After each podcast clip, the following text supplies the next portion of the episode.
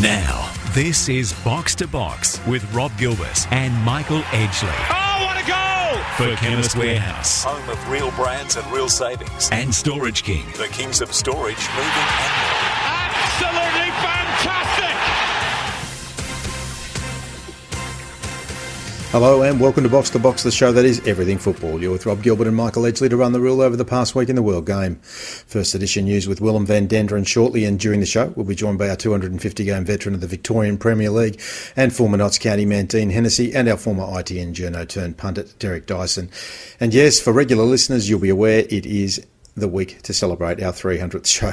And Box to Box will be total football this week as we look back over the past six years. But of course, we're going to co- cover all of the important stories in football over the past week. And what better way to start than to reflect on the passing of a man thought by many as the game's greatest striker, the maestro of die Mannschaft, Gerd Muller, with Chris Williams from the Gegenpress Bundesliga podcast. We'll then talk to Sydney FC skipper and president of the PFA, Alex Wilkinson, to get a sense of the landscape of football from a player's point of view ahead of the A League season, which is in October. But uh, those months, those weeks will just tick by, and we'll wrap up the hour talking with Perth Glory signing new Perth Glory signing Brandon O'Neill as he returns to the club where he debuted the midfielder, had stints at Sydney FC, at Pohang Steelers and Buriram United, but he's back at the Glory. We'll wrap up the hour with that chat with Brandon, and then in the second hour, Willem will kick us off with second edition news. We'll get stuck into the Premier League after a brilliant opening round with our mate from the Athletic, Rob Tanner, who better to celebrate 300 episodes with than Rob, who's been with us all the way. Derek and Dino will dive right into all the other stories out of the Premier League and the Championship and other stories around around Europe, and we'll wrap it up with some of our favourite memories of the past 300 shows. Edge, uh, it only seems like yesterday that we were sitting in the boardroom at Media House there in uh, the Docklands in Melbourne planning for the show, and um, here we are 300 episodes later.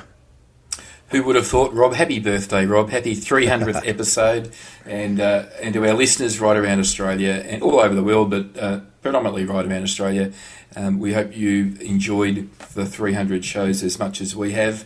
Um, and another big week in football, Rob. I'm looking forward to uh, hearing all the news and uh, making some comments. So, Willem, what do you got off the top? Great to be with you for another episode, guys. Congratulations on the 300. The football world, though, is mourning the loss of a Titan with Bayern Munich and West Germany legend Gerd Muller passing away aged 75. Muller joined Bayern in 1964 and scored 566 goals in 607 games for the club. For West Germany, he scored 68 in 62. He won the Ballon d'Or in 1970 after scoring 10, year, uh, 10 goals at that year's World Cup, and in 74 netted the winner as West Germany won the tournament on home soil. Plenty of other records to go through. He still leads the Bundesliga for the most goals with 365. He scored 40 in the 1973-74 Bundesliga season, a record which stood for 49 years, and he scored twice in the final of the 1972 uh, Euros. 85 goals he scored in that calendar year. Michael, a remarkable player. The uh, the numbers speak for themselves. Unfortunately, another of that era who suffered Alzheimer's uh, in his later years. Yeah, I mean, we've had a few passings this uh, past 12 months, haven't we, Willem? Um, none bigger than Diego Maradona, but this guy, Gerd Muller, is absolutely a titan of German football and arguably probably the most important player in the history of uh, Der Mannschaft. Uh, he was um, only a diminutive uh, sort of character, 176 centimetres tall, not a, a, large guy. He was a bit tubby too, which I quite like. Uh, uh, good to see a tubby bloke uh, doing so well. But um, Franz Beckenbauer, I, I think um, he sums it up, doesn't he, when he says he was the most important player in the history of Bayern. He scored the, all the goals for us, and goals are the most important thing in soccer. So we will pay tribute to Gerd Muller. I can't wait to talk to Chris Williams in the next uh, episode as we sort of delve into uh, Gerd Muller, his legacy in German football, and uh, he sadly passed away at the age of 75 years. And Willem and Edge, if there's one stat of all the stats we've heard this week about Gerd Muller that really uh, stands out for me, it's the uh, the comparison between him and the current uh, record goal scoring uh, striker for Die Mannschaft, Miroslav Klose. So it took Klose 137 games to score his 71 goals. It took Muller just 68 games to set the record at 62. So I think that's a fair indication of uh, of the potency of the of the player that he was. The Socceroos look likely to play their home World Cup qualifier against China on September the 2nd in Doha, while their following clash will be played behind closed doors in Vietnam. The Vietnam Football Association had hoped of holding 30% capacity, but average daily infection numbers of over 8,000 at the moment, unfortunately, have rendered this impossible. Meanwhile, James Johnson has criticised the federal government for turning down what he called the most complex bio bubble football has seen regarding plans for the China game. Rob, a serious issue that we've seen coming for some time, we're now living it. Uh, we've still got Oman and Saudi Arabia scheduled to visit Australia before the year's out. It's got to be highly doubtful that those are, uh, will be getting off the ground. And it's not an apples and oranges comparison. We know these sort of relationships with the government are quite complex, but you can be certain they'll manage to get the English cricket side here uh, in November for their tour, and they'll be going right across the country. So the lack of flexibility for just a, a fly in, fly out, one match effort uh, is pretty disappointing, in my opinion. I look, it is particularly off the back of the Olympics, but we know it's all about the optics. It's the politics of the situation.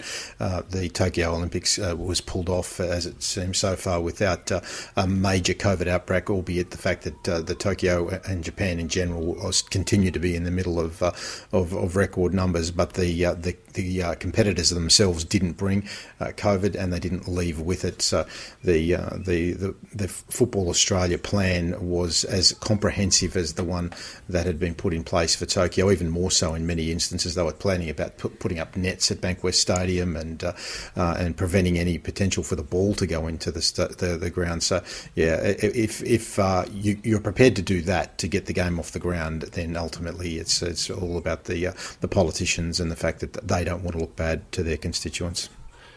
The return of the FFA Cup this season is proving increasingly difficult, with all matches postponed until at least the end of August.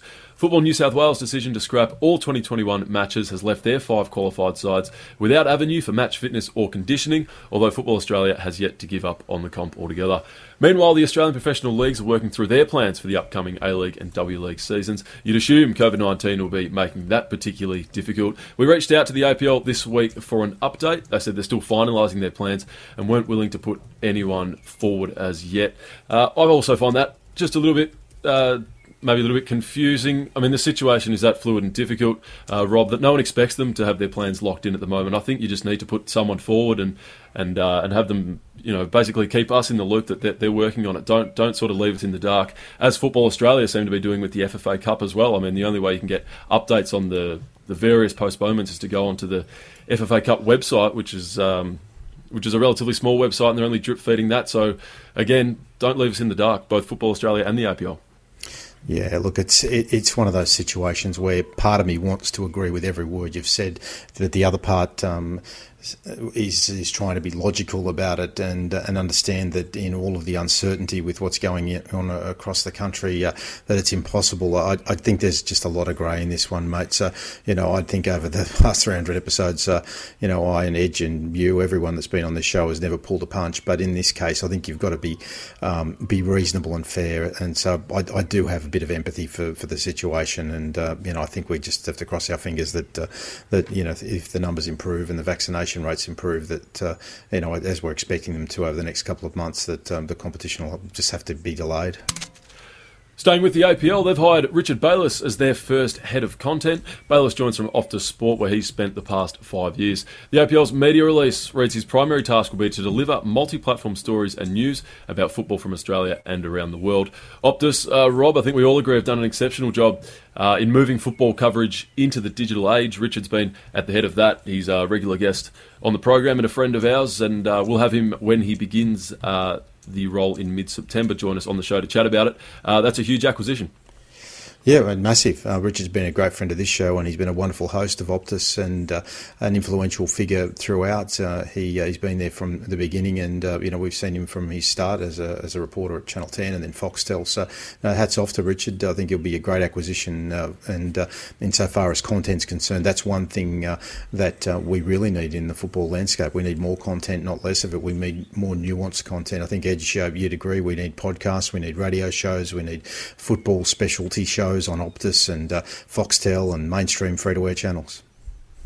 Yeah, absolutely. I think this is a very, very good appointment. Richard's got a lot of experience in uh, content creation, digital networks, uh, the ability to uh, develop reach and exposure for the APL. It's going to be uh, it's going to be difficult. Remember now that the APL is on their own; they don't have the Socceroos and Matildas to leverage from, which are really driving very big peak audiences. So uh, we know that there's a long way back for the APL to come with their uh, A League uh, coverage. So I think this is a very, very good appointment, and um, I'm, I'm excited to see what um, you know when Richard gets his feet under the table, what sort of strategy he puts together, and and can the APL grow their footprint and uh, and eyeballs to generate more revenue for our sport, which is, as we know, desperately needed.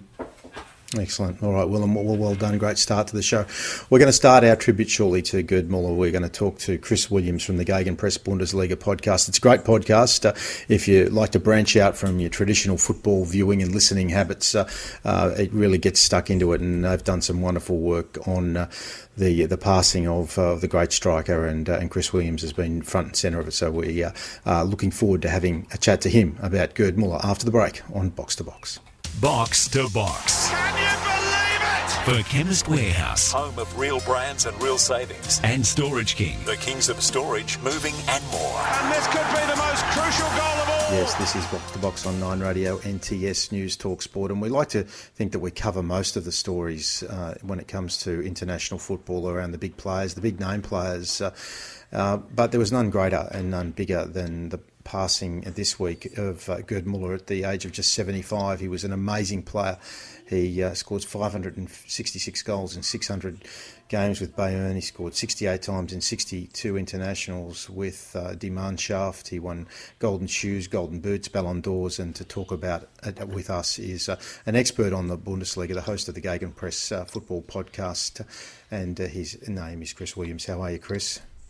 I'm very well, thanks, guys. How are you? Yeah, not at all. Uh, thank you so much for joining us. And I know there's another breaking story, which we'll talk to you at the back end of this discussion uh, around German football, re uh, another great striker. But uh, for the moment, it's it's Gerd Muller.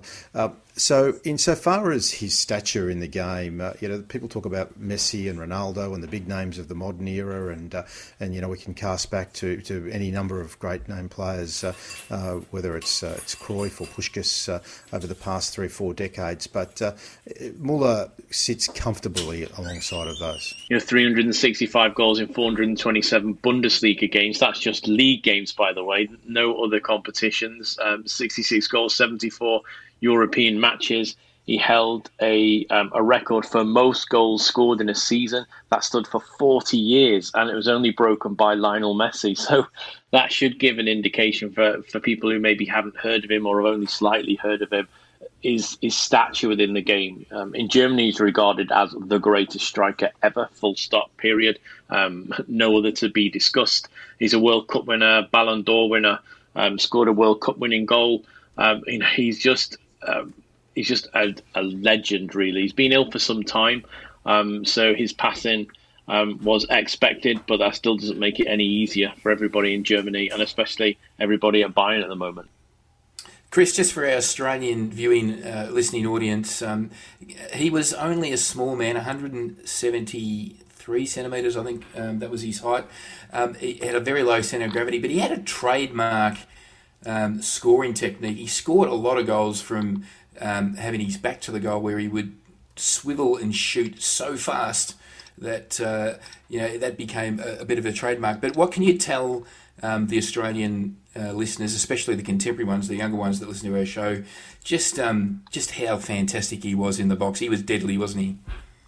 Oh yeah, he was. He, he said that. Um, I listened to an interview of him um, a few years ago. Now he said that in order to be an effective striker, you had to be blind in the box. So you, you had to know where the goal was. It doesn't matter if you couldn't see. So yeah, you're quite right. His goal, um, his goal rates were scored with his back to the box. He just knew automatically knew where the goalkeeper is. Uh, sorry, knew where the goal is and where the goalkeeper was because he could he could often beat them.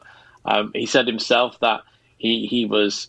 I think we call it a fox in the box these days. He didn't score many goals from outside of the area. Um, his back was to goal, a lot of them. You're quite right he just knew where the goal was, and that's always a, a good adage of a centre forward. Uh, pundits, commentators, podcasters, journalists always say he just seems to know where the goal is, and and that was it. And he would score with anything: chest, head, knee, shin, boot, studs. Mm-hmm. He would score with every part of the body and, and every part of his um, every part of his equipment that he had on. He just knew where the goal was, and he could get that goal away. You look at goal scorers these days. So you look at Harry Kane, Lewandowski himself, um, Erling Haaland. They almost have the perfect finish every time. Um, Muller could score um, from anywhere in the box, but he could also score a scruffy goal as well. And I think that's what's needed sometimes. You need someone to be able to just get in and around that box, in and around two, three yards, and just get something on the ball to poke it over. And he will get that. So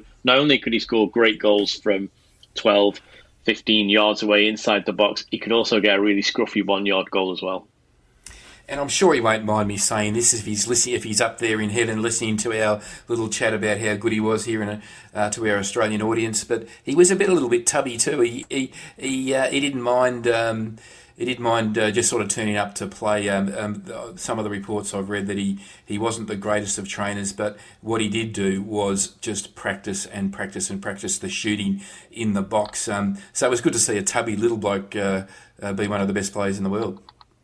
Yeah, it is. I mean, I think football was a, a little bit different um, way back then. Obviously, the, the diet wasn't the same, and you know, players enjoyed um, a little bit more of a free lifestyle outside of the game.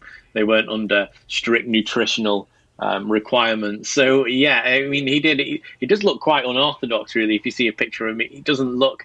I think you say he doesn't look like an athlete might be a little bit harsh. He just looks like a normal, everyday person, but could obviously just score a goal from anywhere. So a victory for the normal man, I think we can call that. This is Box to Box, reflecting on the career of the great Gerd Muller, passed away this week. Der Bomber was his nickname. Uh, with the host of the Gegenpress football podcast, Chris Williams. And Chris, uh, Edge mentioned that, uh, you know, he wasn't your sort of archetypal uh, rippling six pack kind of guy, but uh, along with the incredible career he had, um, he did have his troubles, particularly after he uh, he retired. Um, he, he did fall into alcoholism. Um, fortunately, managed to recover um, and and develop a post football career. But um, for a man who had such success, um, it was uh, it was uh, uh, a sad decline there for a while. Back in the in the seventies or sixties and seventies, we had footballers who would just stop playing a, a, a lot earlier normally in their careers and they didn't really have that much to fall back on. So and he went over to the United States and, and played out in the North American Soccer League towards the end. But that period of the game is is littered with um, with with athletes who football almost turned their back on them, and, and they had to deal with the the depression of, of not playing football anymore themselves. And he he did sort himself out. He got into a, a coaching role with Bayern too, so Bayern's reserve side, if you want to call it that. So um, yeah, he did turn himself round, but like a lot of players in that time, you know, it's not just George Best. Uh, there's a lot of players who went down the, the, same sort of path, really. And you even have to look at some of the greats like Diego Maradona. Is trying to replicate that high that they get on the football pitch. Mm. Once they come off it, um, it tends to not be able to, and unfortunately, sometimes they they look for other things, but yeah, he'll be remembered for everything he did on the pitch um, and and the way he did it. He was a, a very good player, a very humble player. Um, had a little bit of a fight in him, but was always quite fair. Well, Muller's record of 14 World Cup goals scored in 13 games over two tournaments held up until 2006 when Brazil's Ronaldo um, scored his 15th goal in his 19th World Cup game. So that just gives you an indication of the the nature of his scoring. But um, the last question before Rob asks you about Robert Lewandowski and uh, some news that's sort of uh, coming out of Germany on that, just on Gerd Muller, what has been um, the reaction in Germany? What is has it been? Um, you know, front and back pages of the newspapers, the talk shows, the television stations. Has it been wall to wall coverage of it?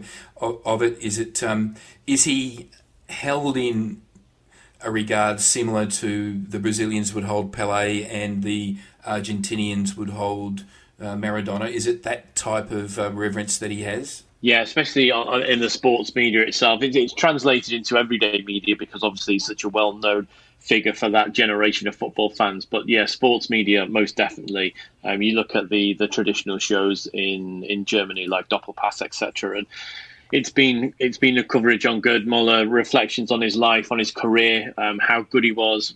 Obviously, we've got Lewandowski, who's broken a couple of his records, but will we ever see a goal scorer like that again? It's, it's a bit of a rhetorical question. He's once in a in a generational talent, um, and his time at Bayern will will live forever, not just um, in, in the records and the goals he got, but also just the person he was, and of course for Germany um, as well you know the records that he had. Um, Miroslav Klose, it took to 2014 to to get past his um, his record there. As I said, he won the Ballon d'Or. Uh, I think he scored. I think it was about eight hat tricks he scored for Germany. So it's exceptional level of performance, and and yeah, that's why the coverage in Germany has been um, really high, and obviously because he's associated with Bayern, who, who, are the biggest club, the Rekordmeister. Um, yeah, it, there's been a lot of coverage and, and a lot of nice reflection. Um, as I say, he was he was ill, so it, it was expected, but that still doesn't make it less shock shocking. Um, but yeah, the, the the tributes have been flowing in. No, exactly. Uh, uh, great memories of a great football player, and uh, what a wonderful segue to Lewandowski, who we mentioned. Uh, the story appears to be breaking, not guaranteed as we go to where that uh, he uh, wants to to get out of his contract at Bayern. Now Bayern are coming off nine consecutive wins. It's the post Hansi Flick era. Um, Julian Nagelsmann is is in charge. they've won the Super Cup, but they lost the opening friendlies before a draw in the first round of uh, the Bundesliga. Uh, what's your take on this? Do you expect it to happen? Is it is it a negotiation ploy from the broadcaster or the club? Uh, are we going to see him in a sky blue shirt at Manchester City?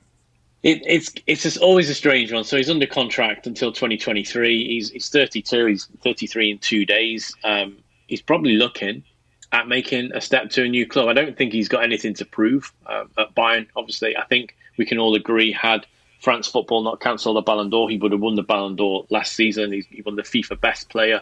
Um, obviously, he got a Champions League trophies. He's got nine um, titles with Bayern. He's got four Pokals. Ter- terrific player. What more can he win with Bayern? He's probably realising he's got one last contract in him, be that one year or be that two year. Um, probably a two year contract left in him, maybe maybe a three at the most. But he wanted to try uh, Real Madrid at one point, heavily linked, uh, pushed for a move. Bayern said no. Um, and we have to remember he scored 297 goals in 331 appearances for Bayern. So um, you don't replace that easily. Um, in fact, it's probably almost impossible to replace. So while he is 33 almost, um, and they've stuck a price tag of 120 million on him, around about 100 million pounds, that is a lot of money. But that's for them to replace him. He's certainly not worth that to a buying club, but but he's worth that as in how much he would cost to replace. I don't think there's hmm. any player currently that could replace him. Maybe Erling Haaland, maybe Mbappe, um, but yeah, for Bayern, I'm, I'm, had it been two three years ago, I would have said maybe he's angling for a better contract. Now, I, I genuinely think he he wants to try somewhere new. Um, whether his agent will get that is is a different is a different question. Do Bayern let him go, or you know, do they do they make him stay and make him retire there? Um, he's obviously come from Borussia Dortmund, so he did travel into Bayern. He's not he's not come from Bayern as, as a youth player. If you look at Gerd Muller, who came from the um, amateur stages or the, the lower leagues into Bayern, he came from one of their title rivals after winning the title. So, will they let him move on? it's a, it's a bit of a strange question. I think if the price is right and they get an offer perhaps they do because he's he's proved he's proven himself to the Bayern board time and time again. But there's always that: how do we replace him? Yeah, it's, it's an amazing story. Uh, and uh, when we saw, Lionel Messi finally leave, uh, we thought, well, anything can happen, so it wouldn't be surprising. I was listening to Robert Klein, the uh, CEO of the Bundesliga, on your podcast, the Gegenpress podcast, just this last episode, and uh, he talks up uh, an amazing game for the competition and the the, the, roundedness of the, the, competition, the rising stars, the other players. So you lose one star, other stars rise. So we'll watch this space. Chris, we'll let you get back to that breaking story. thank you for joining us to reflect on Gerd Muller and talk bit about Lewandowski as well. Uh, we really uh, do recommend your podcast, the Gegenpress podcast. And for anyone who doesn't know, Gegenpress is the is uh, the uh, the style that the, the, great Jurgen Klopp has, uh, has made famous, uh, the pressing style, which we have all come to be familiar with over recent years. Chris, thanks so much for joining us, mate. Gents, thanks very much. Yep, you stay well, Chris uh, Williams. Uh, get onto that podcast. You'll absolutely love it if you're a genuine football fan, and we suspect that if you're listening to this show, well, you probably are. All right, stick around after the break. Sydney FC captain and head of the cap- the president of the PFA, Alex Wilkinson. It's very uncertain times in football in this country. We're a couple of months away from the A League kicking off. We'd be interested to talk to Chris on his thoughts from the players' point of view on box to box.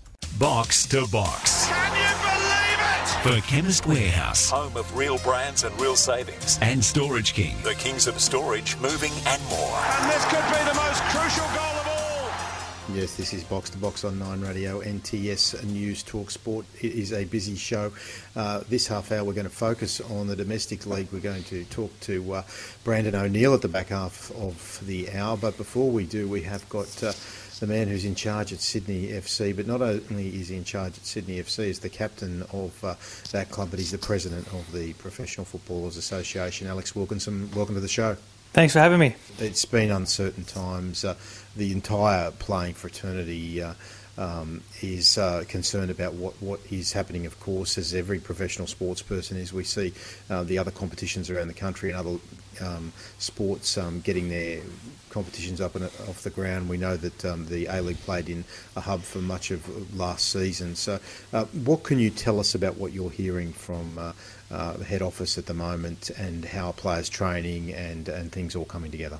Yeah, look, I mean, I think uh, in terms of uh, what we're hearing for the start of the season, it's it's at the moment. I think it's it's just going to go ahead as planned, or they're they're planning to start. I think it's around this the end of October or the start of November um, for the for the kickoff of, of this new season. But um, you know, I'm pretty sure that you know Danny Townsend and the rest of the the APL have got. Uh, a few different plans in place because obviously the situation's changing you know, daily on a daily basis in, in pretty much every state around Australia at the moment. So, obviously, I, I don't envy uh, their job at the moment in terms of logistically trying to plan a season. But um, I guess, look from a from a player's point of view, I'm pretty sure most of the teams are, are back training now, and um, yeah, we're just grateful as a as a as a I guess as a football playing group that, that we can train together at the moment, and um, we can still continue. I guess. Uh, you know, working and continuing to, to earn a living because a lot of people, I guess, around Australia at the moment are facing that sort of uncertainty. And, you know, we saw in the last couple of seasons that um, players have sacrificed a lot to um, continue playing and to continue uh, producing a product that, you know, everyone can watch and, and people can tune into. And, um, you know, hopefully this season can um, get up and running without too many too many glitches. But like I said, uh, I think we're going to have to be pretty flexible in how things go because things are changing so quickly. Just the genesis behind getting getting behind the vaccination message, and did that come from the club, or was that a player-driven thing? And and just uh, give us your thoughts on how important it is for, for people to go and get the jab. Yeah, look, that was a that was a initiative that was driven by the club, but you know, I think us as players um, realise the importance of it. And like I said before, we we've, we've been lucky enough to be able to um, continue working and, and, continue to be able to train together. But a lot of people, um, you know, are, are, severely affected by this pandemic and have lost jobs or are unable to work and, and lost income. And, you know, it's a, it's a terrible time for, for a lot of people around Australia. So I guess the quicker we can, um, you know, get out of this and the quicker we can remedy it with uh, with vaccinations and, and everything else we're doing in terms of lockdowns and um, certain restrictions, you know, that's going to be the better for, for everyone uh, across Australia, not just, you know, us as footballers. So, you know, I know um, I've just had my first uh, vaccination last week, so I'm waiting a couple of weeks till I get my second, and quite a few of the boys are on that same path at the moment. So the more that we can get done, the better. James Donachie has uh, joined your club this year, so um, if we can read anything in into that uh, edition. Um, you might uh, have a new partner in the centre of defence. Have you played with James previously anywhere in any sort of uh, competition, or um, how is he settling into training? Yeah, he's settling really in settling in really well. Um, I haven't played with Donks before, but obviously being in the A League for a while now, and um, we played against each other plenty of times, so we, we got to know each other just through uh, through regularly running into each other every you know three times a year or whenever how many times we play each other. And he's settled in really well along with uh, the rest of the other boys who've come in. We haven't had um, wholesale changes this year. Um, you know we haven't sort of that's been our I guess philosophy and, and the way we've done things at Sydney FC is um, due to the success we've had over the recent seasons we haven't um, made a lot of changes every year but we've just tinkered with things. And inevitably there's always going to be a few changes every year. And um, you know, we've had three or four again this year, and, and Donks has um, come up from from having a spell over in India, which he which he said he enjoyed, but he's he's happy to be back in Australia now, and um, it's great to have him on board. He's a quality player, and he's going to add, you know, a lot of uh, a lot of depth to our lineup. That's for sure. Yeah, he definitely will, and um, it's just it's, it has been a little bit interesting watching the movement in players, and um, uh, it's been a it's that time of the the calendar, isn't it, where uh, clubs are announcing new signings and uh, and people that are transferring and Australians coming back from overseas to play, and um, Sydney, you just guys seem to have a very core nucleus of the team that doesn't change. Um, how important is stability to success? Does does stability always guarantee success, or can you have success without stability? I mean, how is important is it for Sydney that core group of players going around year after year?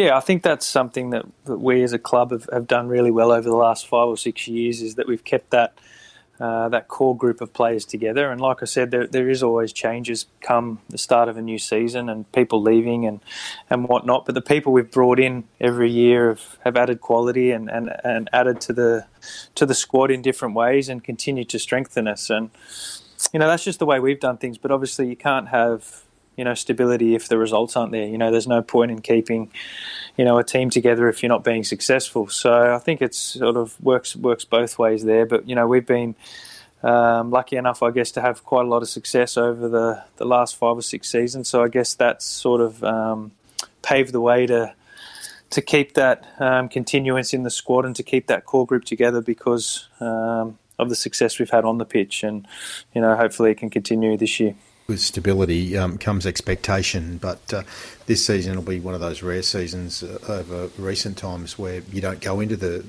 uh, opening um, matches as favourites after uh, after City's uh, uh, victory last year. Admittedly, you'll be one of the well, the top faves, but you know, speaking of victory, we'll be expecting them to bounce back. Lots of other clubs who performed above expectations last year is it nice sometimes to go in as uh, well? You're not an underdog. Sydney FC would never be described as that, but uh, but without the weight of uh, favouritism on your shoulders. We don't really buy into it too much. To be fair, the external sort of stuff. It's more, you know, we as a group because of the success we've had um, in the last sort of you know medium to short term. I guess we sort of put the, the pressure on ourselves to, to perform. We, we you know we expect to to be at the top of the top of the table come come season's end. And you know, if they're not there, we're we're pretty disappointed. So you know, we don't really. Um, feel the external pressure. It's more the, the pressure that the players and the, and the coaching staff, and I guess being at a club like Sydney FC, put put on ourselves. So, mm. um, you know, we'll be looking to go to go better than last year. We we come we've you know pulled up a little bit short in, in both the premiership and the grand final last year. So, a little bit disappointing not to, to come home with a trophy. And um, you know we'll, we'll need to improve because a lot of a lot of clubs across the league have strengthened and um, and have improved their squad. So we'll need to do the same to, to make sure we're right up there again. Well, the season doesn't kick off till late October, so hopefully, as you said at the top of this uh, chat, uh, there will be some continuity in so far as the pre-season is concerned, and uh, we'll be able to get stuck into the season uh, with crowds in the stadiums and, uh, and a lot of hope for uh, an exciting season ahead. Alex, thanks so much for joining us, mate. you stay well, and um, yeah, we'll look forward to to the footy starting in in a, well about a month uh, and a half from now. Yeah, let's hope so, guys. Thanks for having me. Excellent, Alex Wilkinson, captain of Sydney FC, uh, one of uh, the uh, the statesmen of football in this country. Now, uh, before we go to the break, um, we're in our 300th episode, and I can guarantee you one thing is for sure uh, that there is no way we would have even had one episode if it hadn't been for our friends at Chemist Warehouse, the great Mario Tasconi, Rutene Farakawa. They have supported us since day one, and uh, they will uh, be listening out there and, and uh, proud, I'm sure, of, uh, of what uh, they were responsible for creating. But if you want to support them, the only way to do that is to get into their stores because there is a certain Father's Day coming up in a couple of weeks' time. Now, if you're you're in one of the lockdown states, as many of us are, some of you out there won't be, so you can get there anyway. But uh, right now, you can get free shipping on all fragrance orders delivered direct to your dad. There's the David Beckham Refined Woods Eau de Parfum, just $39.99. That's nearly 20 bucks off, $19.01 off the recommended retail price. Uh, the Calvin Klein uh, Defy Eau de Toilette 50 mils. Calvin Klein CK1 200 mils for 32.99. The deals are all over the place. So if you want to look after your dad, uh, you can get some of those David Beckham inspired fragrances. You can get Calvin Klein. You can get just about any brand it is that you want and send it straight to your dad's door. Or if you're not in lockdown, you can deliver it to him yourself. It's Father's Day in a couple of weeks' time, so don't delay. Get into Chemist Warehouse, as I'm sure your daughters will, Michael, and I hope that my fellas will themselves. Okay, that is. Uh, a wrap on that. We're going to continue to talk A League. Brandon O'Neill, he's had a uh, tour through uh, the uh, Southeast Asian climbs. He's had an incredible story with his family, losing his dad, his wife pregnant. Uh, we're going to hear it all from Brandon after the break. Stick around, it's guaranteed to be uh, one that'll tug the heartstrings. Next on Box to Box. Box to Box. Can you believe it? For Chemist Warehouse Home of real brands and real savings. and Storage King. The kings of storage, moving and more. And this could be the most crucial Yes, this is Box to Box on Nine Radio, NTS News Talk Sport. It's our 300th episode, and uh, it's uh, it's a local and it's an international episode. But we're going to stick with the local theme after talking to Alex Wilkinson from Sydney FC before the break. Uh, we now have uh, one of our favourite uh, veterans of uh, Australian football, former Socceroo. He's played in various countries around the world, but he's back in his hometown now. Brandon O'Neill, how are you, mate? Hello, lads. Very well, very well. How are you?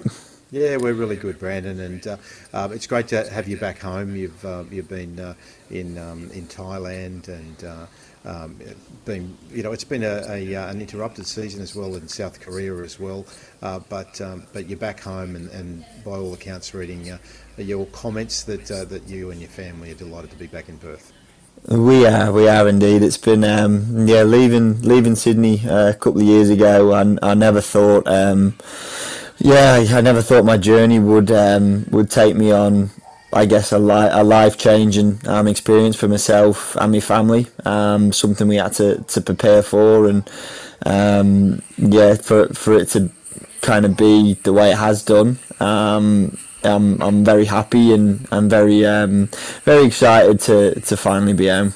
So, Brandon, it's just been a, such a difficult time, a roller coaster of emotions with the, you know, the tragic loss of your dad, and and then the, the beautiful news of the impending arrival of uh, of a little baby. Um, yeah, just tell us um, tell us from your own words how uh, how that experience has been for you. Yeah, it's been um, it's been one hell of a journey. I've um, I've learned um, a lot about myself and a lot of a lot of things were put into perspective um, quite quickly. Um, and suddenly, as as life throws a few curveballs at you, and leaving Sydney, um, I obviously knew uh, of of my dad's condition. Um, he had uh, lung cancer. Um, it was stage three at the time, and he he was.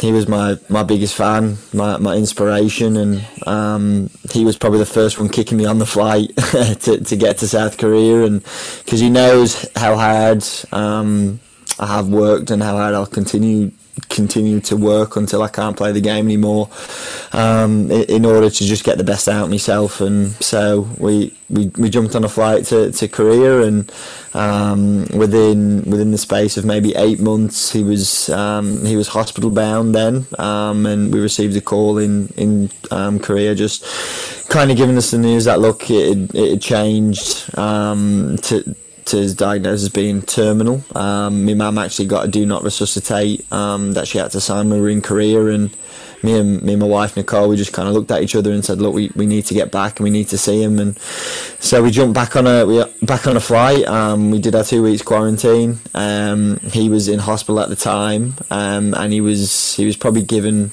uh, a few months, um, which was all really all the time I needed to to spend some quality quality time with him. Um, he he got a little bit better in hospital as we kind of neared the end to quarantine. I got out and I was able to spend two like two of the best probably months of my life with him. Um, every single day, waking up, having a coffee, um, just doing father and son things, and having live chats about um, things we never really touched on. Um, in in the whole of that emotional journey, uh, myself and Nicole received a life changing uh, move to Thailand, and that was probably one of the easiest, hardest decisions I've ever had to make to to settle myself and my family's future, but to also leave a, my best mate, a, a terminally ill person that was it was one of the hardest things possibly I've ever had to do. And um, again, my dad being my dad, um, again he was the first one to keep me on that plane. And um, the the life chats we had before that deal came, it, it, it kind of made things a little bit easier in his eyes because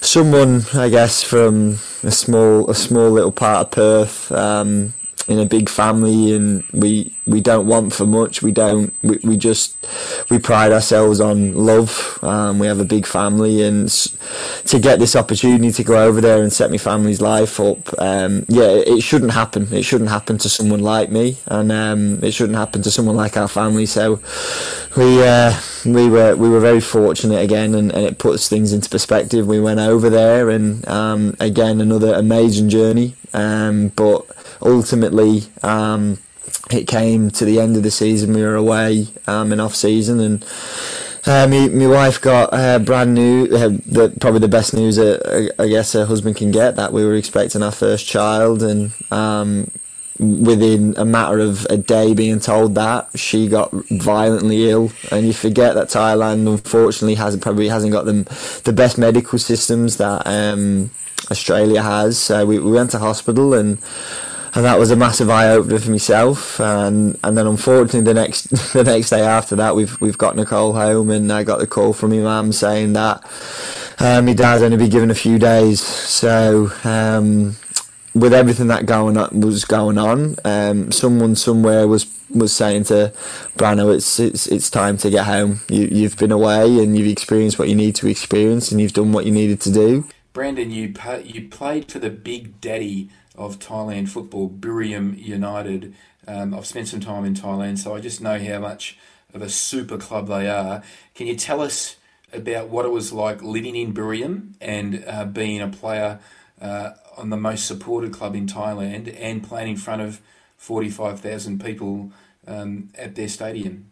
Yeah, look, it was absolutely amazing. Um, it was it, to put it into context. We go out and we pop to Woolies and Coles and we go to the beach and we have our coffees and we just wear normal clothes. We we, we go out in um, whatever we, we want and over in in Buriram, it's just an out and out football town. There's not a person that doesn't go out um, without a Buriram uh, jersey on, um, without you, you see young lads walking um, in the shops with the full kit on sometimes. Um, it is just absolutely chocker blocked with Buriram jerseys, and um, they live for football. So as as you could imagine, I'm a ranger with freckles, and Irish lad, and my wife's got blonde hair and blue eyes, and we're sat in a coffee set, a coffee shop.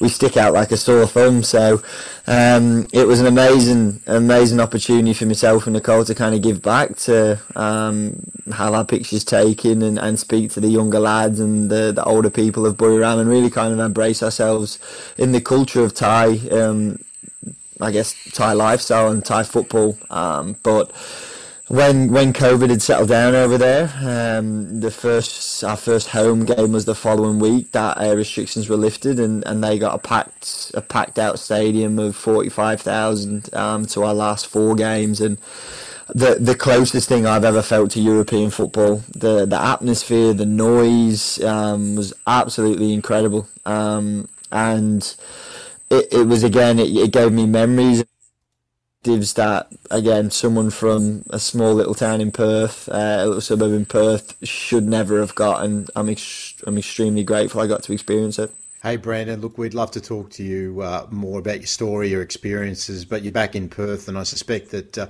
you know in a month and a half, maybe two months, when the A League starts, um, we'll be talking to you again um, as the excitement builds to what is a new era in, in the A League in this country. Good luck to all of your family. Um, we uh, we our hearts are with you, mate, and uh, we're so pleased to hear a smile on your face after everything you've been through, and uh, and good luck with the arrival of the little one uh, in um, in not, the not too far distant future. No, thank you very much. I really appreciate the, the support, lads, and yeah, whenever everyone a chat, I'm I'm always free and, and up for one. So thank you so much. We'll take you up on that, my friend. All right, stick around next hour on Box to Box. We're going to talk to our good mate Rob Tanner to celebrate our 300th episode. We'll talk more Europe with the boys and some special memories of the past 300 episodes on the show. That's after the news on Box to Box. Now, this is Box to Box with Rob Gilbert and Michael Edgley. Oh, what a goal! for Chemist Warehouse Home of real brands and real savings. and Storage King. The kings of storage, moving and. Absolutely fantastic! Welcome back to Box to Box, second edition news with Willem van Denderen. Shortly, our mate from the Athletic to celebrate our 300th show, Rob Tanner, to talk all about the Premier League. More European news with Dino and Dell, and we'll wrap it up with some memories of the past five or six years in stoppage time. But Willem, you got a stack more news. I do, Rob. Socceroos and Matilda Central for the Green and Gold Army. It's over three years now since I decided to join the Green and Gold Army myself for the World Cup in Russia, and it remains one of the best decisions I've ever made. It's already time to start thinking about going again. I can't believe it. To make sure you're there this time, head to ggatravel.com.au and sign up to the mailing list to be among the first to know when info arises about not just the World Cup, but all overseas Socceroos and Matildas tours. We've got an international retirement to touch on first up. Aivi Luik has called time on her Matildas career after 34 appearances across 11 years. Luik debuted for the Matildas against New Zealand in 2010 and was part of their Asian Cup triumph later that year. Uh, after stretches out of the side across the journey, she worked her way back into calculations ahead of the Olympics and played in three of the five matches just gone in Tokyo. Michael, uh, a versatile player, uh, maybe probably one that I respect, the type of athlete that I respect the most. Not the most blessed uh, or gifted, but worked for every one of those uh, Matilda's caps and got the most out of herself when called upon. And she's much loved, Aivi Luik, um, within the the group of players in the Matildas and the W League. She's uh, hugely respected for the the volume of work she's done and uh, the, the places that she's played football uh, right around the world. It's been an incredible journey. She's a lovely, lovely lady with uh, enormous um, talent. Um, but uh, she also got the most out of her, uh, her footballing capacity too. She um, she had three extremely good seasons when Melbourne City had those three championship wins in a row. Um, she was a really big part of those, playing in the number six role. But Elise Kellond-Knight kept her out of the starting lineup for a long time um, when they were sort of vying for that defensive midfield position. And uh, Aivi, you know, she finally got her opportunity at the Women's World Cup in France, and she got on the pitch for the match against Jamaica. And uh, she also obviously got uh, uh, on the pitch at the uh, recent Tokyo 2020 Olympics. So uh, well done, Aivi. Um, um, I dip my lid to you. You've um, you've put in a great shift, and you can be extremely proud of uh, your contribution to our fantastic sport and the Matildas. Uh, uh, you're a star. You were a big fan of her for a long time there, Edge, when she was on the outer. You always talked her up, and you ended up being right. She ended up getting picked, and she did really well when she came back in, didn't she?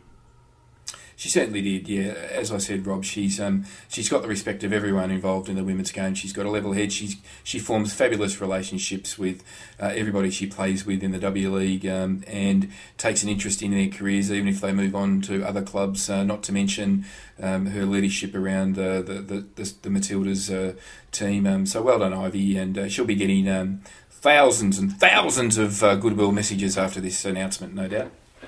Another much loved Matilda is on the move. Hayley Raso joining Manchester City on a two year deal this week, declaring that fighting for a position and playing Champions League were big factors behind the move. She leaves Everton after 22 appearances last season that uh, saw her score five goals and produce two assists. Michael, another one of your favourites. Uh, Going uh, a step up, she had some scintillating uh, spells with Everton, particularly in their FA Cup run at the start of last season, but also had some quieter periods out of the side. How's she going to shape up at City?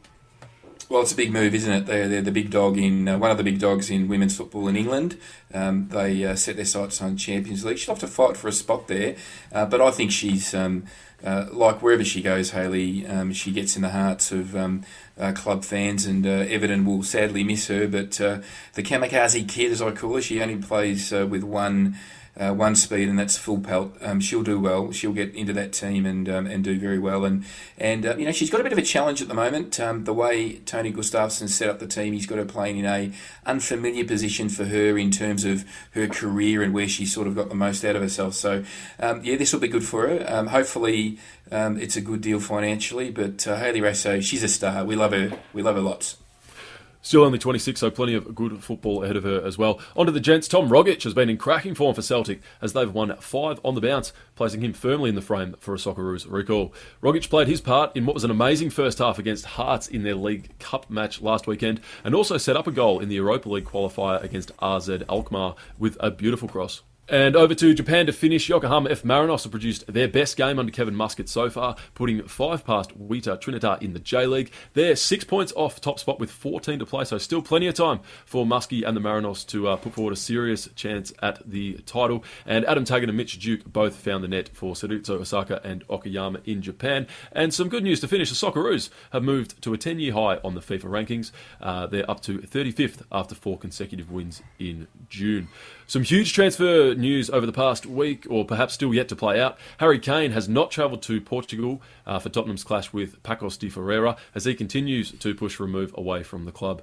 Kane was absent as Spurs beat Man City in the league last week, but has returned to training with their next clash against Wolves on Sunday. Spurs chairman Daniel Levy has rebuffed Man City's offer of 125 million pounds, reportedly holding out for 160, which sounds a little bit greedy uh, to me, Rob. If a player who's given the service at Kane has done wants to move on for that sort of price, I'd uh, I'd be letting him go. Uh, and although the Man City move could well be off, because as we heard earlier, uh, City now have their eyes on Robert Lewandowski. I know, isn't it amazing how quickly uh, uh, the story can change? I mean, Jack Grealish uh, had the, the record signing, uh, uh, not the kind of debut he would have expected, and Harry Kane would have just done so well had he been uh, in the, the uh, Manchester City lining up lineup uh, with the kind of service that he that he would have gotten. It didn't happen. City lost. Um, this club won with him on the sidelines. So yeah, it's just an amazing uh, uh, turn of events that uh, this Lewandowski story has, has thrown into the mix. Because obviously there's no way in the world that they're going to sign both, and, and Harry might just have to stay. Over to Spain, Barcelona president Juan Laporta has accused his predecessor Josep Bartomeu of leaving a terrible inheritance, with it revealed the club is 1.35 billion euros in debt. Laporta admitted the club's wage bill represents 103% of their total income, significantly up on other La Liga clubs, and that the re signing of Lionel Messi would have seen that balloon to 110%. The club have requested an 80 million euro loan to kickstart their finances and were able this week to sign three free agents after Gerard Piqué agreed to a pay cut. There was a bit of back and forth between the two presidents, a bit of a, a slanging match. Not particularly relevant, though, Rob. What is relevant is that for the first time, we've got a little bit of clarity around the numbers. For a long time, it's been quite murky. Oh, Barca are in trouble. There's a lot of debt, but at least this week they've come out and have been upfront around uh, a few of the figures.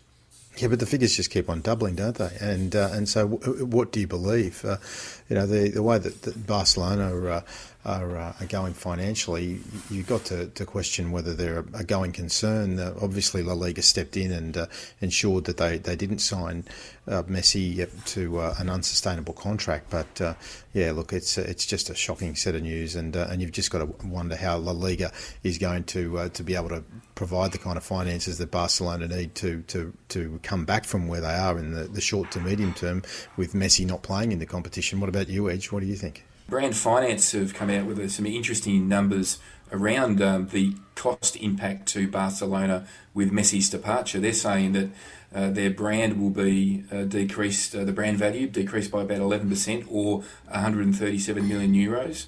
Messi's shirt sales alone generated Barca 200 million euros in revenue, of which they um, generated royalties of 15%. Um, his 30 plus seasonal goals need to be replaced. Uh, they Those goals, as we know, drove titles, match day audiences. Um, you know, Barcelona estimates, um, Brand Finance estimates that Barca, um, they might lose as much as 17 million euros in gate revenue.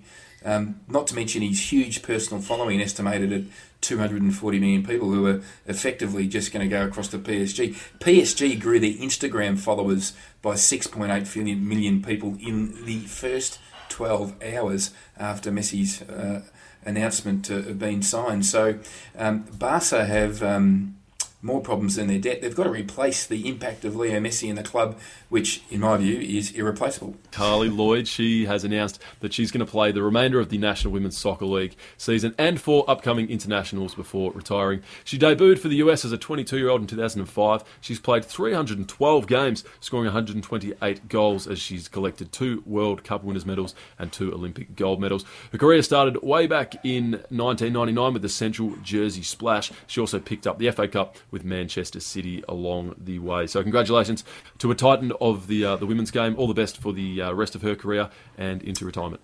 Willem, her three best games, believe it or not, 2008.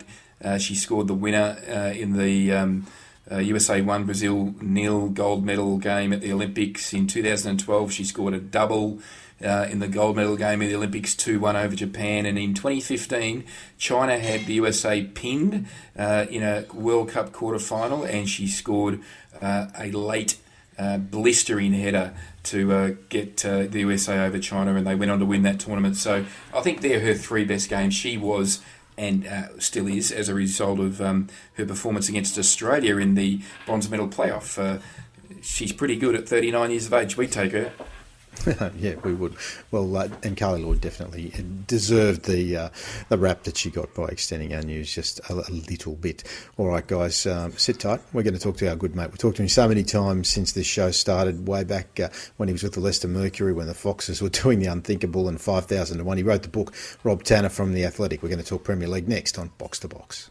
Box to Box. Can you believe For Chemist Warehouse Home of real brands and real savings. and Storage King. The kings of storage, moving and more. And this could be the most crucial Yes, this is. Box to Box on Nine Radio, NTS News Talk Sport. Well, it wouldn't be our 300th episode if we didn't talk to our favourite guest. And yes, we've had a lot of favourite guests over the journey, but there is no more favourite than Rob Tanner. We met him when he was with the Leicester Mercury, and he's stuck with us from the time that the mighty Foxes broke out. He wrote that book, 5,000 to 1. He's with the Athletic now, and he's introduced us to so many people over the journey. None of them would be on this show without Rob Tanner. How are you, Rob?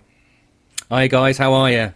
Mate, we're super well, Rob. Uh, before I hand it over to the boys to ask a couple of questions, um, we did talk to Chris Williams from the Gegenpress Press uh, Bundesliga podcast, and uh, you know we tribute uh, to, to Maradona last year when he passed, and uh, we talk about all the big names on this show. But uh, Gerd Muller, uh, what an amazing player! How would you describe his impact on English football, given that he uh, played with the mighty German side, and there were plenty of heartbreaks uh, at the hands of that side for England? Well, yeah, and most notably the uh, 70 World Cup in Mexico when uh, he was the focal point of their magnificent comeback to knock out the, the, the world champions, uh, England. So, um, yeah, but obviously Gerdie Muller, a fantastic um, poacher, goal poacher. You know, he, he was come alive in the penalty box and so difficult to contain. He just had that natural instinct. Uh, You can't coach it. You know, that, that um, instinct just to, to be in the right place at the right time to score some so many goals. And I don't think his stats will ever be matched again in the game. Rob, Premier League has started again. Uh, nice to be back after after the short break. It was a fantastic first weekend, wasn't it? I think the average number of goals was three to four per game. Uh, the Premier League really just exploded back to life, didn't it? Absolutely, and with fans back as well, which was so amazing. And I, I mean, I, I think my boss is getting sick to death of people saying, "Isn't it great to have fans back?" And he even threatened me with the sack if I if I even wrote about having how great it was to have fans back. But it truly is. I mean, to see them see them there in numbers and getting behind, I think that's that's one of the factors in so many goals because uh, the teams have just played with a bit of a freedom in the first week, which normally it's in the opening few weeks of the season, but. We've just seen sides go for it, and uh, I mean, unfortunately, I was at a game where there was only one goal, but what a goal it was from Jamie Vardy! But uh, that, it was a fantastic opening weekend. Yeah, the uh, that, that that was a good goal. You're right. And the other game that was quite tight was uh, Tottenham Hotspur one, Manchester City nil. Tottenham sort of turning the tables a bit. No one expected much from them, and City, um, you know, for defending champions, not not a great start. I've got to ask about Harry Kane, of course. Does, does this just do you think increased City's need to go and buy that striker, Rob? Yeah, absolutely. I mean, they've got a terrible record at Tottenham anyway, Man City. I mean, they never seem to do anything there. And it's first game for Nuno's, and you could see he's set out his stall how Spurs are going to play under him. It's going to be quite defensive. They're going to sit back like Wolves did and try and, and counter attack, and they did that effectively. Uh, against Manchester City, but you're right. Manchester City are crying out for a centre forward. I know Pep sometimes doesn't play with one, but they need a focal point to that attack. Otherwise, it just looks a little bit blunt. Um, yeah, uh, it's going to be interesting what's going to happen over the last couple of weeks of the transfer window because there's a few deals that could get done, and that one is the one everybody's looking at. Harry is not travelled with the, the Spurs squad for their uh, Europa League game tonight as either, so um, claiming he's not ready to for match action. So this is going to go down to the wire. I, I, don't. I think Spurs will stand strong and they'll want 150 million for him at least. And by spending 100 million on Jack Grealish, they've sort of put, set a rod for their own back, Man City, because Spurs will quite rightly say, well, you've spent 100 million pound on a player who's just only broken into the England team. This is the England captain we're talking about, and the Premier League top goal scorer for a number of seasons. So they're they're going to hold out for their valuation. You mentioned uh, some transfer activity, and one place where transfers c- could be happening is Arsenal. Uh, Martin Odegaard looks on the verge of coming back after his loan spell on a permanent deal, and uh, Aaron and Ramsdale, the goalkeeper, left out of the Sheffield United squad. Do you think? You know, given Arsenal's terrible uh, start against Brentford, do you think a, a flashy uh, sort of midfielder and a goalkeeper is what Arsenal need right now? They'd probably need more than that. They probably need more than that as well. I mean, it was um, a terrible start, and you just have to question in what direction Arsenal are going in under Arteta. And a lot of their um, their transfer policy, it always seems to be reactionary. It always seems to be a bit of a panic about it. I mean, Odegaard they've had uh, previously on loan, so they know a bit about him. But um, you know, but besides that, I mean, they were linked heavily linked with James Maddison, but they never came in for him. It was um, a lot of speculation and rumour, and, and that you can guess where that might have come from. But uh, they don't seem to have a clear philosophy like Leicester do in the transfer market. This is Box to Box. We're talking to Rob Tanner. We're talking Premier League. Rob Tanner from The Athletic on Box to Box.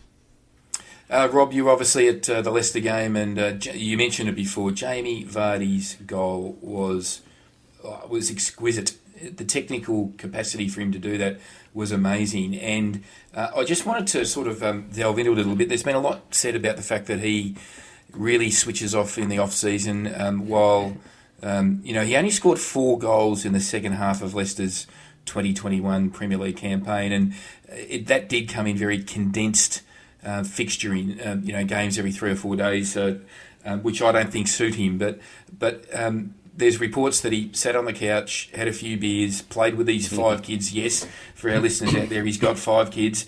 Um, is that the sort of um, guy he is? And he looks fresh. He ran his uh, backside off uh, the, the, full the full game, and, and, and he was the difference in getting a win. So. Um, I think Vardy can take Leicester a long way this year again, even at 34 years of age. I just want you to comment on all of that for us.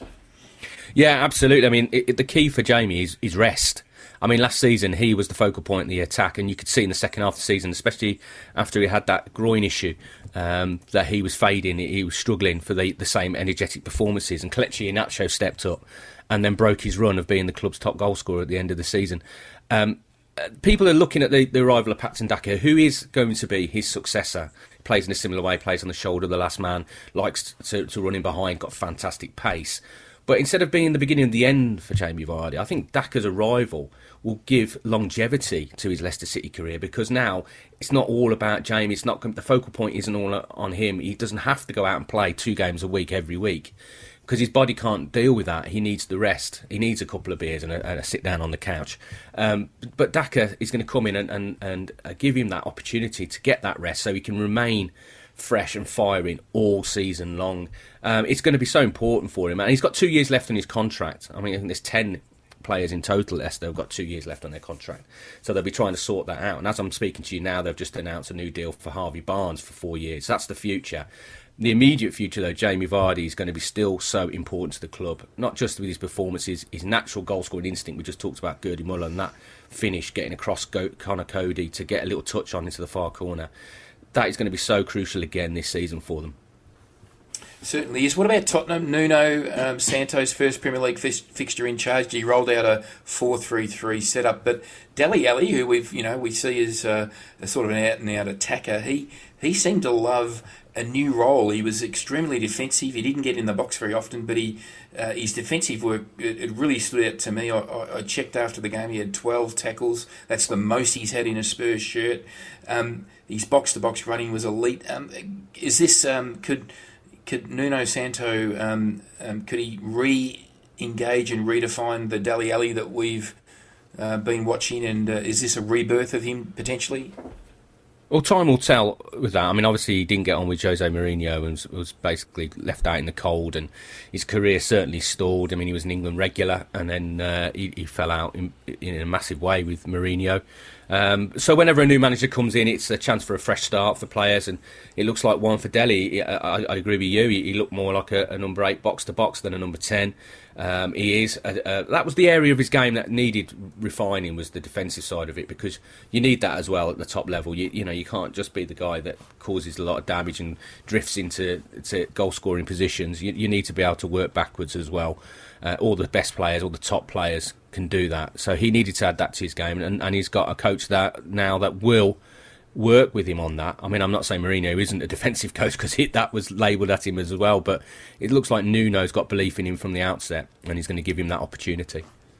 Hey Rob, I noticed the guys, um, both Arsenal fans that they are, have, uh, have, avoided the obvious return to power of Liverpool under Jurgen Klopp. I know uh, Norwich City might not have been the powerhouse, but um, with Virgil van Dijk back up at the back, um, they are right up in, in this uh, this competition, right up to their neck. Uh, what's your assessment of them? Do you think that they can put uh, last season's disappointment behind them and uh, and challenge for the title? Well, they certainly have uh, the players to do that. Uh, whether they've got the, the, strength in depth, I mean, all their rivals have been spending huge amounts of money this summer. I mean, we talk about the impact of the pandemic, but the the top size, the top clubs have, have dug deep. Uh, I mean, we talked about Man City spending with Chelsea as well, Lukaku, how much they've spent on that that particular deal. Liverpool, uh, well, the, the, noise from Jurgen Klopp is that they haven't got that sort of money to compete, but they have got the players. It's, if they got keep people fit this season having fans back in Anfield would be huge as well. Um, if they can do those, both those factors can really boost them, and I can see them challenging this season. I wouldn't. I mean, my favourites are still Man City, even though you know they didn't they looked off it the, the first week. But um, I think they'll be up there as well with, with Man City challenging with Chelsea. Th- those three will be the one, the three that I can see really going close to the title this season. And we're going to let you go, Rob, without uh, mentioning Brentford. What an amazing start that was. And I asked this, um, you know, with no. Uh, I asked this with no desire to upset the boys even more, but Arsenal were absolutely ordinary, uh, as you've already said. Uh, but Brentford under Thomas Frank, um, are they going to actually do something this season? I'm not saying that they're going to uh, challenge for the title, but uh, but will they uh, be a, a, a, troublesome side throughout the season for for uh, various clubs that come to the community stadium? Absolutely, it's a great atmosphere at that place as well. When you go down there, I mean, it's a real community club. Um, they're galvanised. They're obviously everybody's fired up for this season, uh, being back in the Premier League. Well, being in the Premier League, but being back at the top flight of English football. It's been a long, long time. Um, that will carry them so far, and they'll ride that wave for the start of the season. Then it gets into that tricky period around Christmas. Then we'll see whether they've genuinely got enough um, to survive. It's going to be tough for any side coming up. Um, I mean, we saw Sheffield United first season up; they had a great season. Second season, terrible and they're back in the championship and struggling and getting whacked by West Bromwich Albion on it, you know, as they did last night. So, you know, they they can ride that so far, but then they've got to kick on and they've got to have a plan and they've got to strengthen in the January transfer window as well. So we'll see, but it's great to see uh, a club like Brentford up there and the fans loved it. Yeah, yeah, and I loved watching it, especially um, after backing them at four to one. That always helps. Rob, Thank you for joining us. I know they're sitting there. Michael's listening to this, and we do communicate with each other on a little WhatsApp chat as we're we're talking and, and doing the show remote. And he's just got nothing because he follows Arsenal, and uh, uh, you follow uh, the mighty Foxes on the beat when you're not watching the Blue Noses. And um, well, but Rob and Rob Tanner and I share a great love for the Blue Noses. So yes. you, don't want to be, you, you don't want to be taking me on Rob Gilbert because Rob Tanner's in my corner, brother. Yeah, I, I expect that, but I, I, also noticed that you've jumped off the bandwagon, and poor old Derek's probably just sitting there rolling his eyes, thinking, "I got nothing." yeah, it's a shame, isn't it, for Arsenal? it is. It's devastating, mate. Hey, Rob, um, thanks for everything, mate. We've always been grateful for your time um, over all of the years. We hope uh, there are plenty more opportunities to talk to you in the future. But um, but thanks for, for joining us on our uh, on our 300th milestone match uh, to to look at uh, what hopefully is going to be a ripping season with fans back in. Just don't tell your editor that we said that. Yeah, congratulations as well on a great milestone. Great show. Thanks, mate. Rob Tanner from The Athletic. All right, stick around. We're going to continue to talk Europe. Jen Tanner's going to jump on the line. There's lots more to discuss after the break. Box to box. Can you believe it? for Chemist Warehouse Home of real brands and real savings. and Storage King. The Kings of Storage, moving and more. And this could be the most crucial goal. Yes, this is Box to Box on Nine Radio, NTS News Talk Sport. Always love talking to our mate Rob Tanner before the break, but we never get through everything that's going on in the Premier League in Europe, and we've got a, a stack more to go. Derek, why don't you sort of guide us around the park, mate? It was obviously a great weekend back. Loads of goals, loads of action, barely a dull moment across those games. Um, Manchester United 5, Leeds United 1. Uh, United, Rampant and Paul Pogba assisting four of those goals. How, Yeah. impressed, how impressed were you with United? Yeah, Man United looked really good. I mean, especially I think when they went one 0 up, and then obviously they got a goal back, and uh, you're thinking, oh, here, here we go. But then all of a sudden after that, it was just unbelievable football, and uh, Man United looked really, really good. Um, and we always know, like with Leeds, they're quite, you know, they're quite decent up front, uh, but defending wise, you know, um, I think there's going to be a lot, lot to be looked at. But uh, but I think out, outstanding performance considering the first game of the season, and you, could pick loads of players, not just Pogba and that. Um, there, there were just so, so many good performances.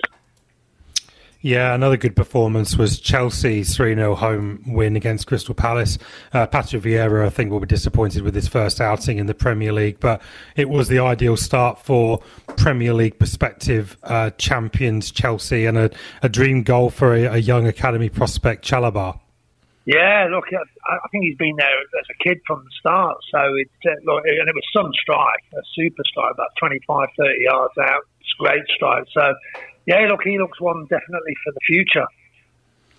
Uh, looking around some of the other games, as we said, they were all entertaining. I mean, plenty of goal action at Newcastle. Uh, a great start Yeah. for Newcastle, but of course, West Ham went on and won 4 2. The, uh, Steve Bruce isn't going to have long, is he? The fans are back now. It's not entirely his fault because. Apart from Joe Willock from Arsenal, the investment in the squad has been pretty limited. Do you foresee a pretty rough uh, season ahead for Newcastle? Yeah, I do. I mean, look, I thought Newcastle were good value in the first half. Um, then obviously it just all went away from them. But, but West Ham, are, I think, you know, they've just ca- carried on from what happened last season. And they look really, really good. You know, they had a lot of threats from all over the park, and they defend. I thought they defended well. I thought, but I thought Newcastle were quite good value for, for quite long periods of the time. But uh, I think their defending is always going to be uh, the Achilles heel.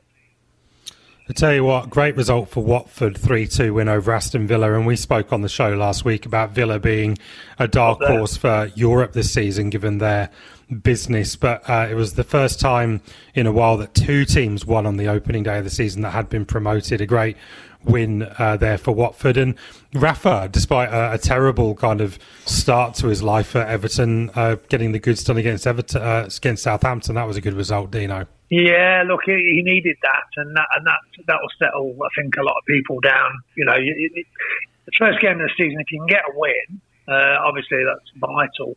Uh, just to like, just put, you know, you got three points on the board, and you can you can work on from that. But the one the one thing that's really stuck me, struck me, there was no draws, not one draw in the whole of, the, uh, of all the games in the Premier League. No, there wasn't. And again, I, I, I just think that impetus of teams coming back in front of, of fans in stadiums. I think, I think there was a lot to play for, and I don't think the early time of the season is not the time to be thinking about draws. So everyone was um, really going forward with. Uh, with their football, um, we've only not mentioned one, and we should mention it. Burnley won, Brighton and Hove Albion two. Poor old Burnley once again being left off my list, but good stuff from Brighton. Uh, really nice start to the season for them. Looking yeah, ahead, so. Looking ahead to the uh, the league, the games this weekend. Now, our bet of the week. Um, we don't have a wagering partner, but if anyone in that entry wants to sponsor us, then please get in touch with us at Box to Box. But bet of the week uh, last week was Arsenal losing uh, uh, to Brentford. Bet of the week this week is definitely if he plays Lukaku scoring against Arsenal. Uh, Arsenal versus Chelsea. Uh, it's just got um, that uh, goal for him written all over it. I think, Dean. Yeah, I do. Yeah, look, Arsenal um, poor results in the first game, obviously at Brentford, uh, but uh, Chelsea off to a start, and then like you know, then all of a sudden you- you're adding him to the starting lineup. Uh, I think it could be a, a, a very interesting day uh, for Arsenal. just looking at that Arsenal defence, um, Ben White finding his feet, and Mari, I'm I'm not sure about him. So I think Lukaku, if he gets a chance to run at that defence, he will be licking his lips. Um, I quite like the look of West Ham versus Leicester City Yeah. as well. Um, Dino, what do you think of that game? Yeah, look, I think that's got again uh, uh, Leicester off to a good start. Uh, West Ham a good start. Uh, the only issue you might have, just might have, is that West Ham have obviously done quite well uh, when we haven't had crowds. Um, but obviously, you know, we know what what- at West Ham and the stadium it can get a bit raucous if it's not going their way. So it, it, I think I think it's going to be a really interesting game. Who comes out? I most probably think there might be a draw there, but uh, who knows? If I thought West Ham were really good value uh, last weekend. Just Liverpool will play Burnley at home amongst the title uh, contenders. United are away at Southampton. Spurs, who beat City, are away at Wolves, and Manchester City have a slightly uh, easier uh, time of it, we think, uh, at home against Norwich. So let's see. Let's go to the Championship quickly, Dino. Well, go on then. Tell us about Derby. They're uh, on four points now, and uh, defying all the odds. And you know your your friends at Forest are looking at all sorts of problems after their loss to Well, Blackburn. Well, they are. They've had they've had three defeats. So I mean that's you know, and I mean John, Johnny B was on to me very early in uh, round one and partly round two, and Derby obviously the week before had thrown away a one 0 lead and then lost in you know injury time. So um, I think it's you know I think it's a decent start, but look, I still think there's a, a lot of work to do there, and um, and for me, most probably the, the highlight for me out of the championship is uh, Stoke City. How they've started, they look absolutely unbelievable at the moment. Of course, with one of Australia's finest in uh, in the centre of defence there as well. So we will Yeah. we will follow uh, Stoke City this season. The the top already looking like it has a bit of a familiar feel to it. West It Brom does. top after they battered, let's say, Sheffield United four 0 at the Hawthorn. Sheffield United already in the relegation zone. So we did say on this show we were wondering whether uh, what the start would be like for Sheffield United and whether they'd struggle. Fulham uh, are there and also a bunch of other teams on seven points, including QPR, who have started really brightly, Bournemouth, Stoke, as you said, and Blackburn Rovers, of course. Yeah. So uh, interesting times as always in the Championship, Dino. Just moving on to Europe as we uh, start wrapping up this. Uh, this tight Euro um, segment. A few of the leagues are underway. The Spanish clubs uh, are underway, and, and the big three all got got uh, wins, including Barcelona with their first win post Messi over Sociedad. Their president uh, conceding that the team are in 1.35 billion euros of debt, describing the situation as quote very worrying. I don't think he's Yeah, uh, underestimating that there.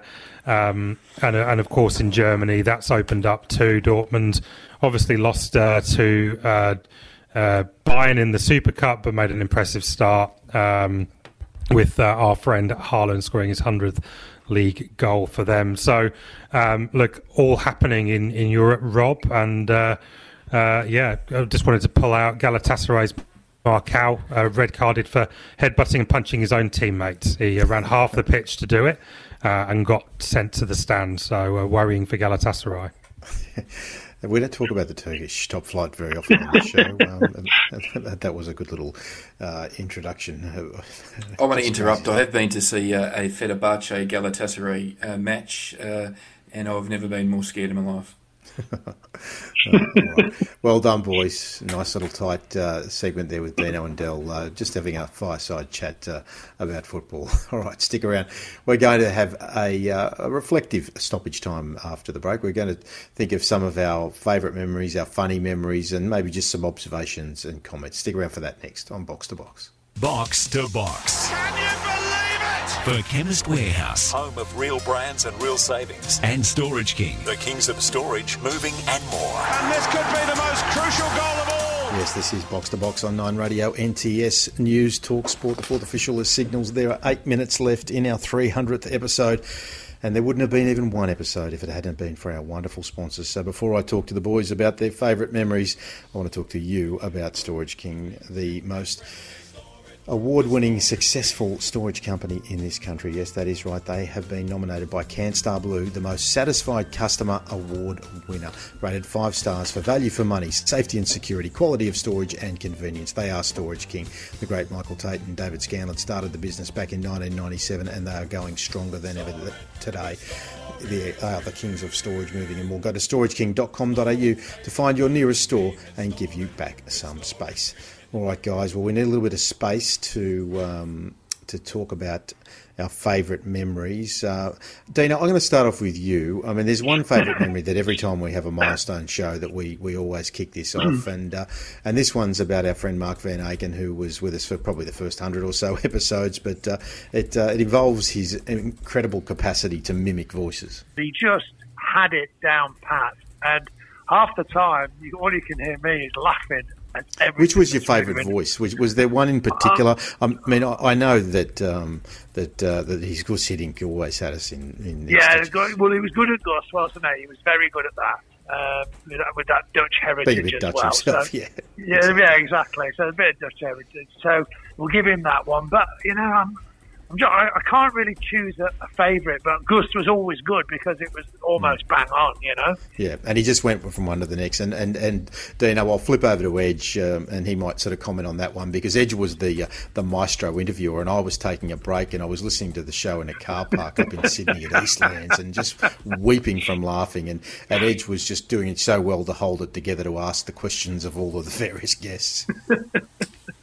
Well, I remember Mark Van Aken um, had worked for me for probably uh, 15 or 16 years prior to that. So there'd been plenty of times when Mark and I our you know, day jobs would, would be working together or travelling or doing something, and we would just be shooting the breeze. And that would be a regular conversation that I'd have with him because his impersonations were brilliant. Every time I needed to be entertained or have a bit of a laugh, I'd I'd, uh, I'd say Harry Kewell or, or Huss um, or uh, Ange Postecoglou. I, I, loved his Ange Postecoglou. He was very good at that. Um, and because he knew Ange so well, he, he, he, had the mannerisms and the grumpiness down pat. So, um, yeah, look, it was um, it was a lot of fun, and um, and um, we, we, we must try really hard to try and recover that uh, interview because it is uh, the all time greatest. Uh, um, interview that uh, we've done, isn't it, Dino? Fantastic. But, no, but who could but Dino, uh, you may not remember this, or you might, but I know Rob does because he would remind me of this at least three or four times a week. Yeah, and that is yeah. the night that I endeared myself to Josep Gombau, made him one of my closest and dearest oh, friends. Yeah. Well, what, what, was the thing? You, you, you he, there had been some controversy, and you asked him a question that uh, he wasn't happy with.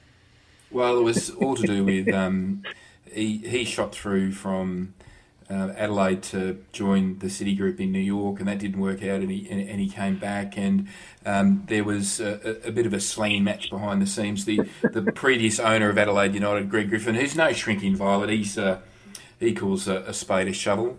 Um, he'd been on the on the front foot within the football network, sort of potting Gombau. So I'd I'd um I'd sort of just asked him about how his relationship with Greg Griffin was, and um, and my recollection is Rob, um, he didn't enjoy that question. No, he didn't, and uh, and I was the peacemaker as always. Um, oh, if ever always, there's going to be yeah, a controversial sure. it was question, a yes, perfectly legitimate question I asked him. No, I don't. I don't know that it was. Um, so what's happened is he's hung up in the middle of a pre-record. Uh, it had been organised by the Adelaide uh, media manager. So we uh, we get well, off. In fact, and he was working for the Socceroos at the time. So if you if you can remember, I think it was Ben O'Neill who did some yes, very quick work of course it was. scenes. And so I'm ringing up Ben, saying, Ben, listen, mate, we're halfway through the interview. I promise you we're not going to refer to it again. Let's just get it back on. We'll edit the question out. We'll pretend it never happened, and we'll just get Josep on, and we'll just be all friends again. And he goes, mate, you promised me you won't do it. He said, I won't never live this down. And so we got him back on, and uh, you could just tell that there was this sort of uh, static electricity in the air. But we did the right thing by him, and uh, and Edge, uh, as tempted as he was, um, I was sitting on the edge of a seat to see whether he'd ask the question again. Um, You know, so um, uh, hang on, before we I go, we haven't. And we haven't got all the time in the world. I've got to ask. No, no, no, no, no, no. I want to ask. Um, um, I'll bring Willem in. Do Willem, do you um, do you remember when Rob called Trent Sainsbury turned Sainsbury um, about eight times in an interview? No, I don't. I think that was part of the uh, the Mark era as well, prior to me. I think it might well, have been. So it's typical of Edge to, to just exaggerate a little bit. So what had happened was Mark was uh, was a terrible typer, and um, and it, we were talking about Swiss football teams and you know grasshopper, etc. And he'd written. In, out of context, turn Sainsbury, and, and I've just read it uh, off the piece of paper, only to realise myself on the one and only occasion I did it, as opposed to the eight edge. No, you did it at least three what times. I, I, what on. I'd done. So It's your time to be yeah, honest I- with well, okay, well that counts as my Rob. That that counts as my favourite memory. Uh, before we get to Derek, Willem, what's yours?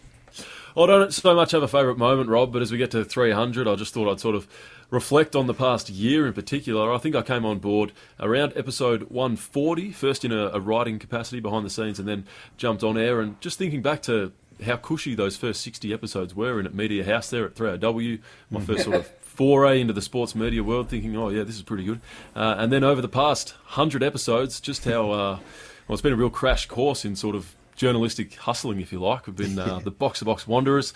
We, uh, I remember we did episode 200 from Real Image Solutions, was it, Rob? Your friends there? Yes, yeah, yeah. We've done right. shows at home, brand music, Damo's house, Damo's second house. We're back at home for episode 300.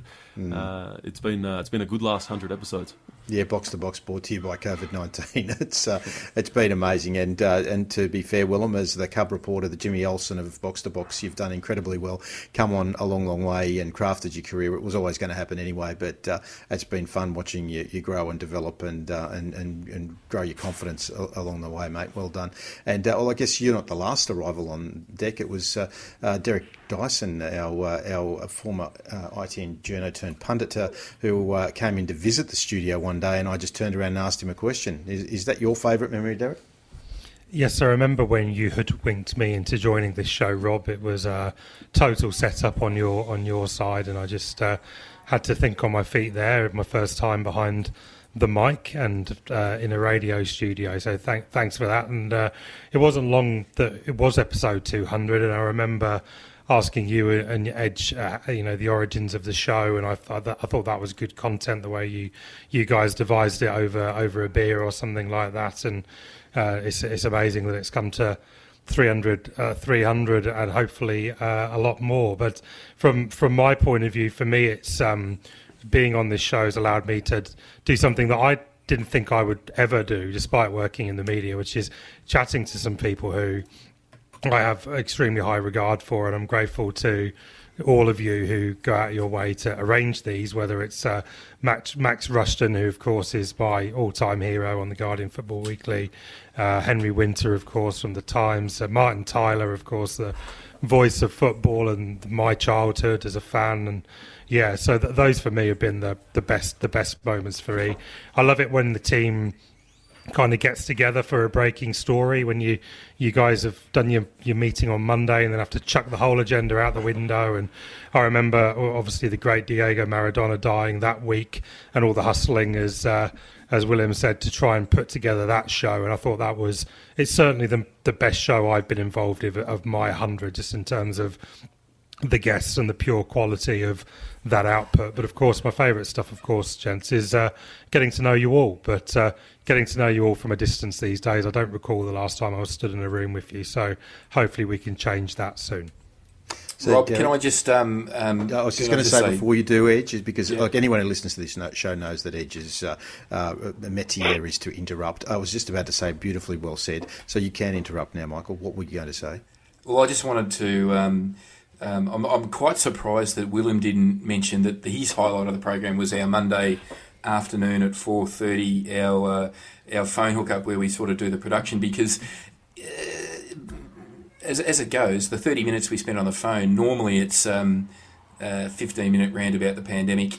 Uh, we normally sort of bring in some international relations. We've had a bit of a discussion about Afghanistan this week, and then we spend two or three minutes on what the, what's going to be on the show. So I'm surprised you didn't uh, bring up that, Willem, because I know you sit on the end of the phone while Rob and I just sort of talk about the latest issues in world uh, news, and uh, we eventually get on to uh, uh, what are we going to do in the show.